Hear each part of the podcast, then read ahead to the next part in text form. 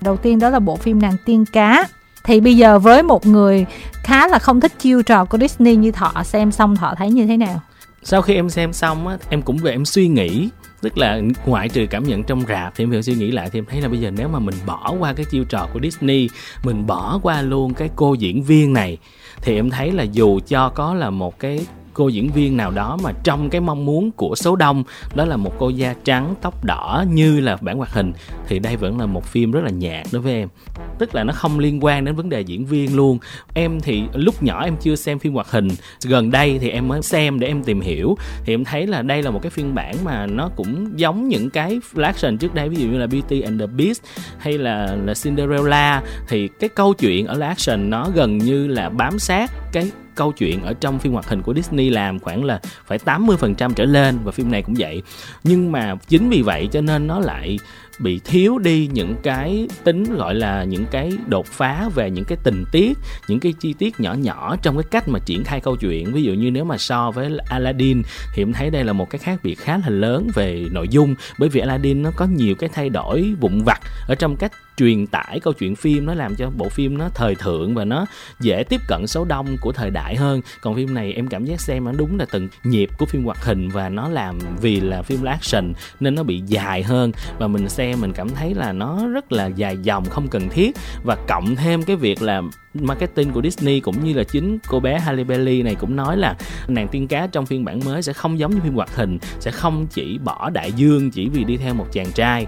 Và trong phim, tuy là mình cũng thấy biên kịch hay đạo diễn cố gắng bỏ cái chi tiết là hai người, một người là công chúa, một người là hoàng tử, đồng cảm với nhau cái việc là bị ờ, vua cha hay là mẫu hậu cản trở trong cái sự tự do của mình. Nhưng mà nó chỉ tới đó thôi, tức là sau khi em xem khúc đầu, em tưởng tượng là bộ phim sẽ được triển khai theo một cái hướng khác là sau khi cô này cứu anh này thì hai người mới đầu cũng chưa thích nhau, mà là vì muốn thoát khỏi cái sự kèm cặp nên bắt đầu làm cái gì đó. Và trong cái hành trình của họ thì họ mới cảm mến nhau. Nhưng không, sau đó nó vẫn diễn ra như phim hoạt hình. Cho nên em thấy những cái đặt vấn đề kia nó không được triển khai. Nó làm cho bộ phim được mở ra nhưng đóng lại rất nhanh. Và những cái thứ mà mình biết là nó y chang, nó không thay đổi. Và thậm chí là nó còn bị loạn cái kỹ thuật kể chuyện trong phim này. Khi em thấy là bộ phim này hướng đến số đông, nhưng từ đầu họ cũng khuyến cáo là có khá nhiều cảnh kinh dị không liên tục. Và họ quay những cái cảnh mà giật mình, những cái cảnh tối tăm, và ngay sau đó là những cảnh hát hò kỹ xảo. Cho nên là cái nhịp phim nó rất là, kiểu, bị hỗn tạp, nó không có thống nhất. Em không biết là họ muốn thật sự là muốn kể cái gì.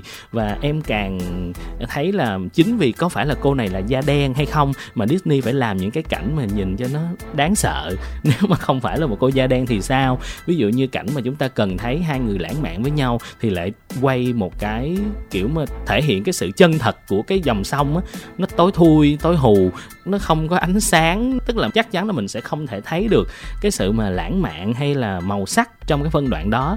Cho nên là em xem em rất là bị mông lung khi mà những cái thứ mà họ nói là sẽ thay đổi, thì thật ra nó không thay đổi gì hết. Và nó còn làm cho phim bị loạn cái visual rất là, em thấy là hơi khó chịu.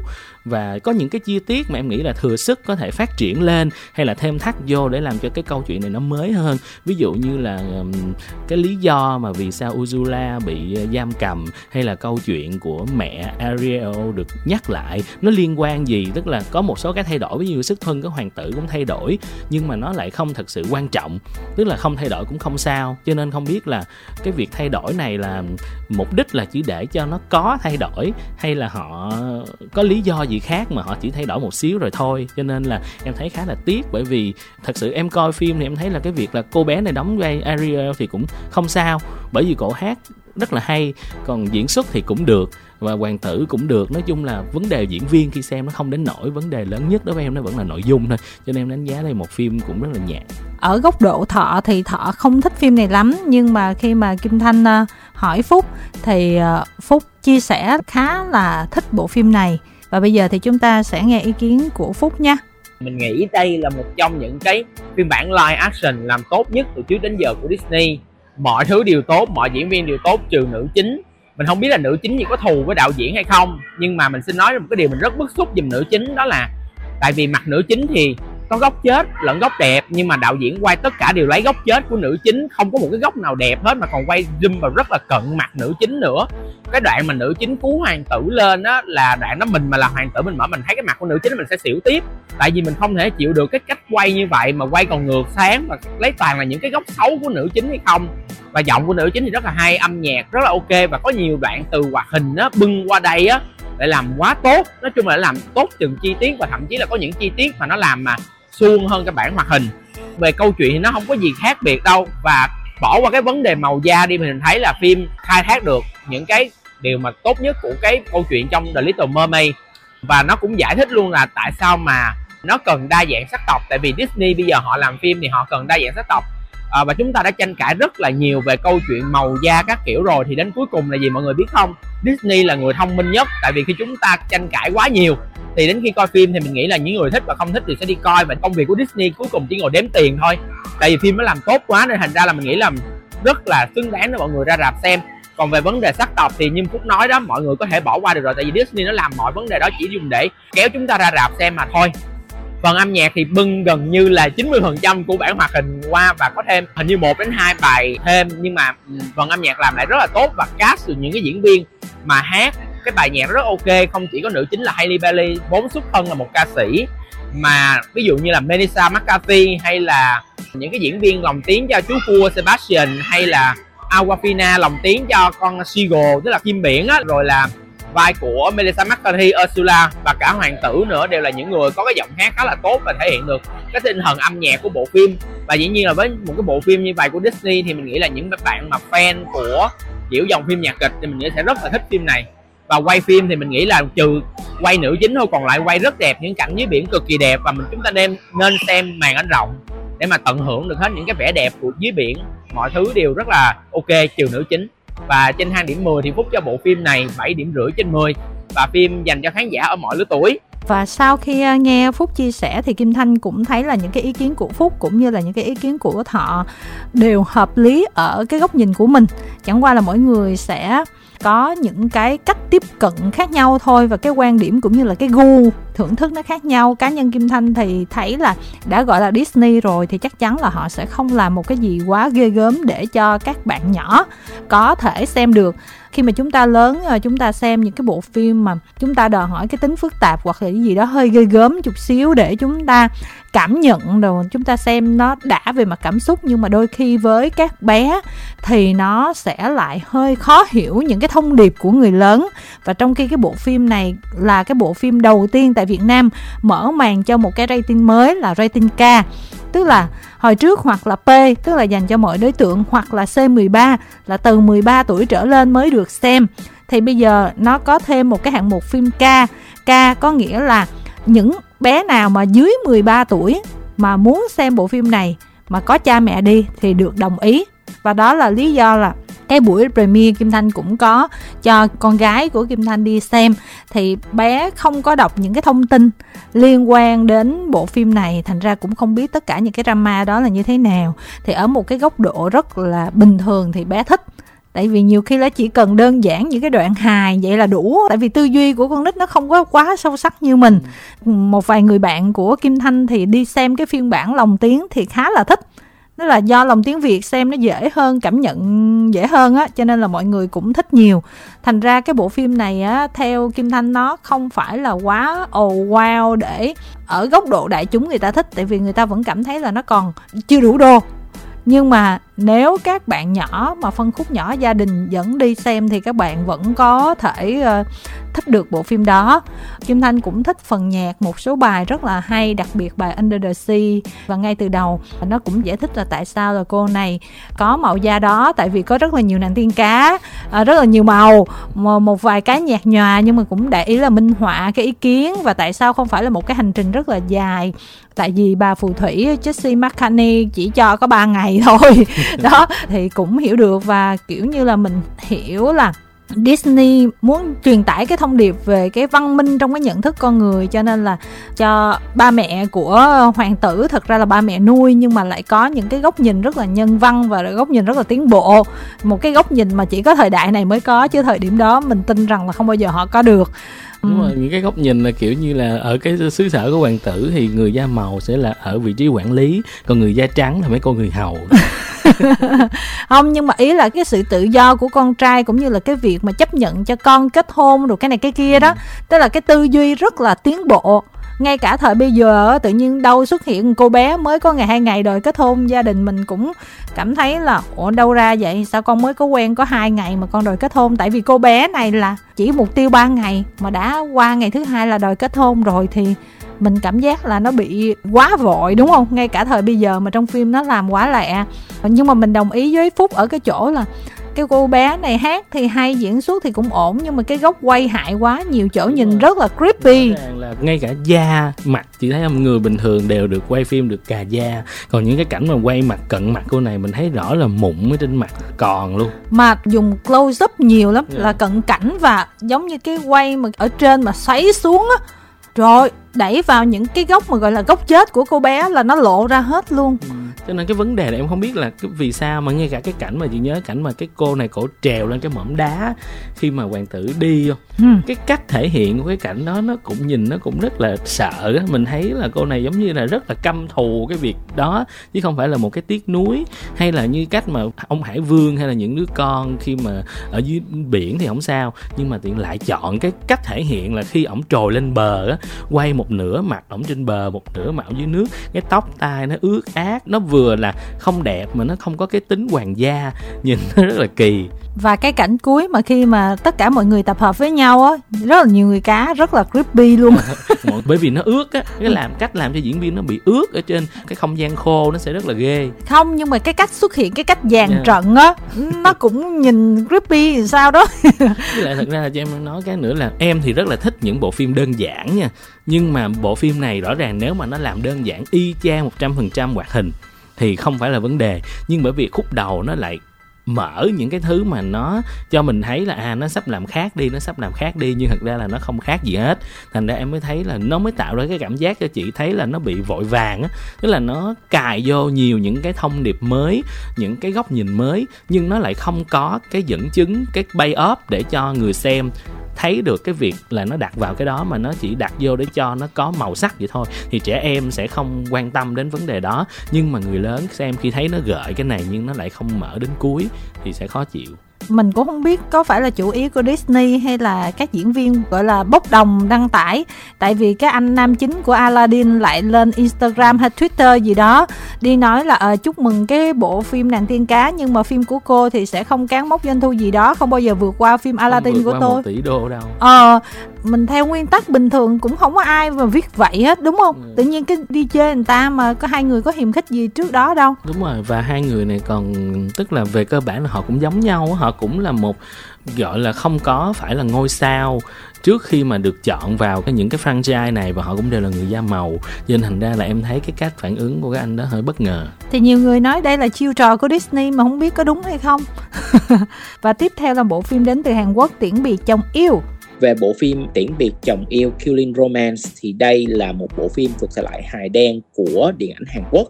Và phim xoay quanh câu chuyện của một nữ diễn viên tai tiếng tên là Yeore thì cô này cưới một cái anh chồng khá là xấu xa và có bị bệnh tự luyến ở trong một cái dinh thự rất là to và cuối cùng cô này đã cùng với một fanboy lên kế hoạch để tiễn biệt ông chồng. Khi mà xem phim này thì mình có cảm giác như phim là phiên bản live action của phim hoạt hình Tango của Disney, xoay quanh câu chuyện về công chúa tóc dài Rapunzel thì cái phim này á 10 phút đầu tiên vô mình sẽ có cảm giác là mình không biết mình đang coi cái gì, tại vì mọi thứ nó đến rất là liên tục nhưng mà càng về sau thì câu chuyện phim nó càng cuốn hơn. Và cái bộ phim giống như nó đang châm biếm cái thế giới giàu có tại Hàn Quốc và những cái con người nhiều khi là họ đã có mọi thứ á, nên thành ra là cái phim này nó châm biếm những cái sự vô tri trong những cái con người đó. Phim được bắt đầu với câu chuyện ngày xưa ngày xưa cũng mang cái tính là để giống như là một phần đem cách kể chuyện của chuyện cổ tích vào bộ phim của mình.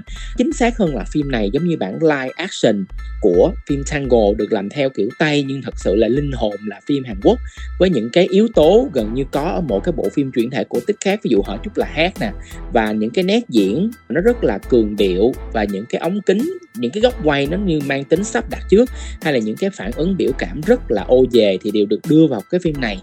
Nhưng mà chính những cái yếu tố đó để làm bật lên được cái câu chuyện và cái dụng ý của đạo diễn khi mà chăm biếm những cái thể loại người trong cái xã hội Hàn Quốc hiện đại bây giờ.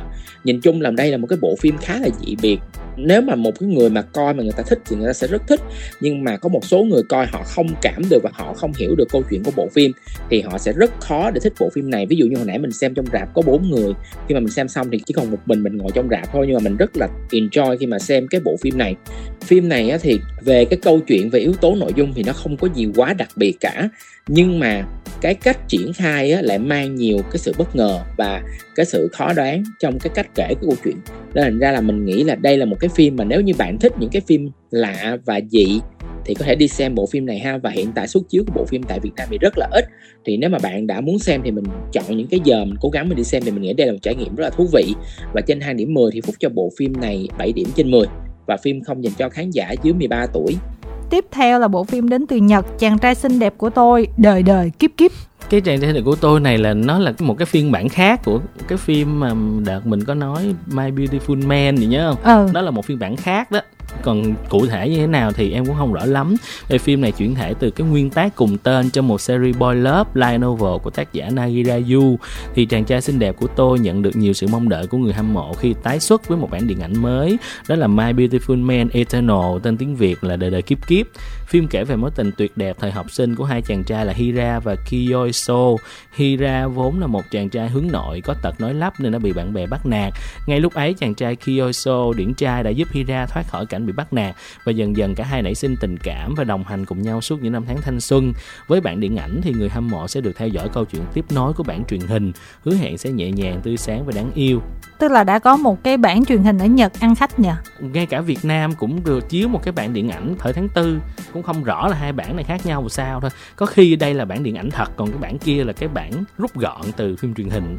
Cái câu chuyện nó cũng na ná nhau đúng không? Đúng rồi em thấy nội dung là cũng na ná. Thì thính giả nào quan tâm đến dòng Boy Love này có thể ra rạp xem phim hạn chế các khán giả dưới 18 tuổi. Tiếp theo là những bộ phim thân thuộc của chúng ta mỗi tuần. Bộ phim Tiếng gọi âm binh thuộc thể loại kinh dị phim này thì em coi cái trailer cũng như đọc nội dung thì em lại hơi tò mò xíu. Bởi vì nó có những cái yếu tố thực tế thì không biết là nó có khác với những cái phim mà mỗi tuần chúng ta thấy hay không. Thì phim này là phim đến từ Indo cho nên cũng hơi lo lắng về mức độ kinh dị nó sẽ khá là nặng. Và nó còn liên quan đến tôn giáo nữa thì phim này do được dựa trên một cái vụ thảm sát thầy cúng với tà thuật đen ở Indo vào năm 98 và chuyện phim diễn ra ở một ngôi làng ở Indo và hiện tượng kỳ lạ ở nhà cầu nguyện trong làng. Khi mà người dân liên tục tục bị quấy phá khi cầu nguyện. Cha của Rahayu là một người thầy cúng nổi tiếng về việc chữa bệnh bằng việc liên kết với các vong hồn bất vưởng. Do đó mà một số người dân cảm thấy ghê sợ và tin rằng ông có liên kết đến những vong linh chuyên đi quấy phá dân làng và có kẻ đã đứng đằng sau âm mưu giết hại ông với một cách tàn nhẫn trước mặt con gái ông là Rahayu. Mẹ của Rahayu cũng đã vì những tà thuật đen của cha Rahayu mà qua đời khi cô còn nhỏ. Sau khi chứng kiến sự ra đi của cha mẹ thì Rahayu và người em trai sống với mẹ kế. Rahayu và mẹ kế vẫn luôn phải chịu những lời cay nghiệt từ dân làng về cha mình. Rahayu cảm thấy có ẩn khuất đằng sau cái chết của cha về tham vọng tài sản hay là âm mưu chiếm đoạt địa vị. Trong khi tìm kiếm sự thật, ai đã ra tay giết hại cha mình thì Rahayu đã khám phá ra khả năng liên kết và sử dụng các vong hồn vất vưởng ở tuổi thơ của mình. Cô dần cảm thấy thần linh đã rời bỏ mình và rơi vào vòng tay những vong hồn vất vưởng đó và liệu cô gái trẻ sẽ thoát khỏi sự cám dỗ của những vong hồn quỷ dữ và trở về với vòng tay gia đình hay không nói chung là nội dung thì nó cũng hơi theo cái giới thiệu thì nó cũng hơi lắc léo. Nhưng mà em coi trailer thì em thấy nó đại khái nó đơn giản là kiểu như là nó liên quan tới một cái sự kiện có thật ở Indo khi mà người ta thảm sát những cái thầy trừ tà và cô gái này kiểu là hậu duệ của đó và cổ có khả năng gọi âm binh vong hồn lên. Chắc là kiểu để trả thù hay gì đó thì chắc là cái hành trình của phim nó sẽ là như vậy. Ở một cái góc độ nào đó nó cũng giống như là thất sơn tâm linh cũng dựa trên một Đúng cái rồi. chuyện có thật. Đúng rồi em cảm giác nó cũng giống giống vậy tức là cái tính địa phương của bộ phim này nó mạnh hơn những cái phim mà kinh dị Hollywood bình thường hay làm. Và phim này hạn chế các khán giả dưới 18 tuổi. Tiếp theo là oán hồn. Về bộ phim Oán hồn có tựa tiếng Anh là The Creeping thì phim này là một phim kinh dị kinh phí thấp khai thác một cái câu chuyện, xoay quanh những câu chuyện ma mà nhân vật người bố kể cho cô con gái trước giờ ngủ. Thật ra phim này nó không thật sự là phim kinh dị, nó giống như một bộ phim gì nó có màu sắc kinh dị, nhưng mà những cái con ma hay là những cái hù dọa trong bộ phim rất là hạn chế, tại vì thứ nhất là kinh phí thấp, thứ hai đây là một câu chuyện mang tính tự sự, xoáy sâu vào cái quá khứ của nữ chính và hành trình mà cô này tìm hiểu về câu chuyện của mẹ cổ. Nên thành ra nó giống như là phim tâm lý xã hội pha thêm một chút yếu tố kinh dị trong phim thôi.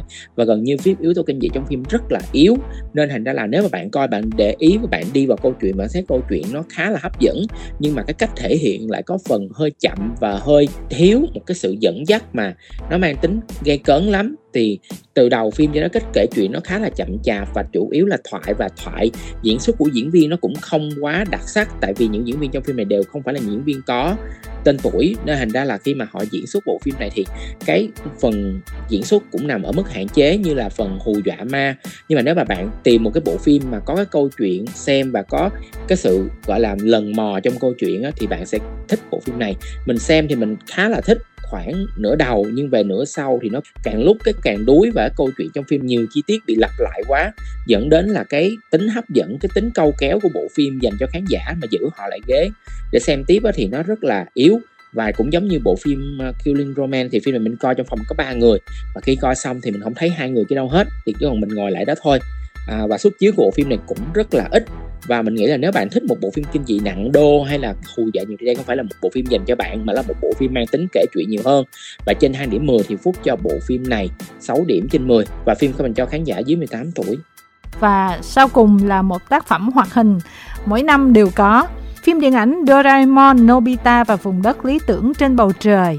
Về bộ phim Doraemon Nobita và vùng đất lý tưởng trên bầu trời thì đây là bộ phim thứ 42 của loạt phim Doraemon, khác với tất cả những cái movie trước đó thì cái movie 42 này có một câu chuyện hoàn toàn mới chứ không có remake từ câu chuyện cũ nào hết. Nên thành ra là khá là nhiều nhân vật mới xuất hiện trong phim này. Tuy nhiên là vì một câu chuyện mới nên thành ra là cái cách kể chuyện lẫn cái cách dẫn dắt tình tiết của bộ phim đều khá là dài dòng và thiếu cái điểm nhấn. Nhưng mà càng về cuối thì cái tốc độ của phim đẩy càng nhanh, dẫn tới cái sự mất cân bằng trong câu chuyện của phim. Nhưng mà là vì là một bộ phim về Doraemon nên những cái nét vẽ đều rất là đẹp và mang tính hoài niệm. Chuyển động của nhân vật cũng rất là mượt mà, nên nói chung về về phần nhìn nó sẽ không có nhiều hạn chế. Nhưng về phần kịch bản thì mình nghĩ đây là một trong những movie có phần kịch bản yếu nhất bên cạnh đó thì bộ phim vẫn mang cái tinh thần nói về tình bạn rất là nhiều giữa nhóm bạn và bật lên được cái ý nghĩa đẹp của cuộc sống. Và ngoài ra thì câu chuyện còn nói tới sự hoàn hảo. Giống như con người mình thì sao thì cứ như vậy đừng có đi tìm sự hoàn hảo. Để mà đến cuối cùng thì à, nếu như chúng ta không phấn đấu thì có đến một nơi hoàn hảo chúng ta cũng không hoàn hảo được. Thì cái ý nghĩa đó đã được chuyển tải khá là tốt trên phim. Mình chỉ không ưng về phần tình tiết thôi và thêm một phần thì bản lòng tiếng ở Việt Nam á, thì xem khá là ok. Nói chung là chuyển tải được hết câu chuyện và khá đáng yêu. Nhưng mà ngược lại cái bản phụ đề á, thì cái thoại nó đẩy khá là nhanh. Và nhiều khi mà chúng ta xem nhầm bản phụ đề mà các bé sẽ xem rất là cực. Tại vì thứ nhất là không hiểu và thứ hai là phụ đề trôi nhanh quá đọc không kịp. Nên đây là mọi người cân nhắc trước khi đi xem ha. Và trên hang điểm 10 thì Phúc cho phim 6 điểm rưỡi trên 10 và phim dành cho khán giả ở mọi lứa tuổi.